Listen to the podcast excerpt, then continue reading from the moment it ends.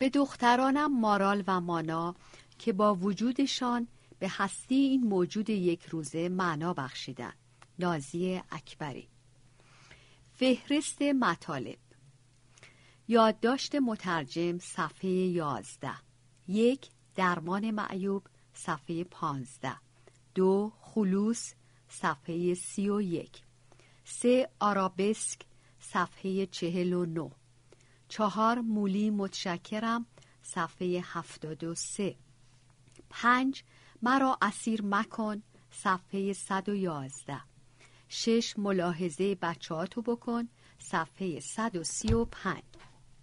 هفت افسوس گذشته ها را باید رها کرد صفحه 167 هشت برو گم شو دنبال مرض کشنده خودت باش تجلیل از الی صفحه 185 نه سه بار گریستن صفحه 213 ده انسان موجود یک روزه صفحه 225 پس گفتار صفحه 253 کلامی با خوانندگان صفحه 257 گفتگو با اروین یالوم خطاب به مخاطبینش در ایران صفحه 259 ما موجوداتی یک روزه ایم.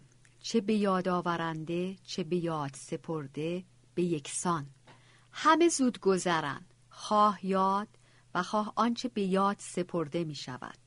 زمان جاری است آنگه که همه چیز را به دست فراموشی سپرده و زندگی در جریان است آنگه که همگان تو را به فراموشی می سپرند. به خاطر داشته باش دیری نمی پاید که هیچ کس خواهی بود و هیچ کجا. مارکوس اورلیوس تأملات. پاورقی. مارکوس اورلیوس از امپراتوران بزرگ روم و فیلسوفی رواقی است. او در سال 121 میلادی متولد شد و در سال 180 میلادی بر اثر بیماری تیفوس درگذشت. اورلیوس نمونه بارزی از تحقق ایده فیلسوف شاه مورد نظر افلاتون است. کتاب تأملات او حاصل تأملاتش در زمینه مسائل بنیادین حیات آدمی است.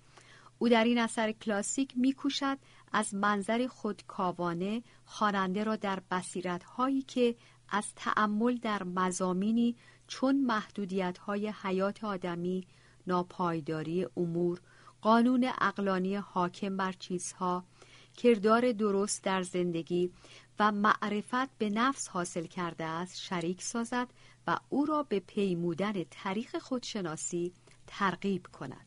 مترجم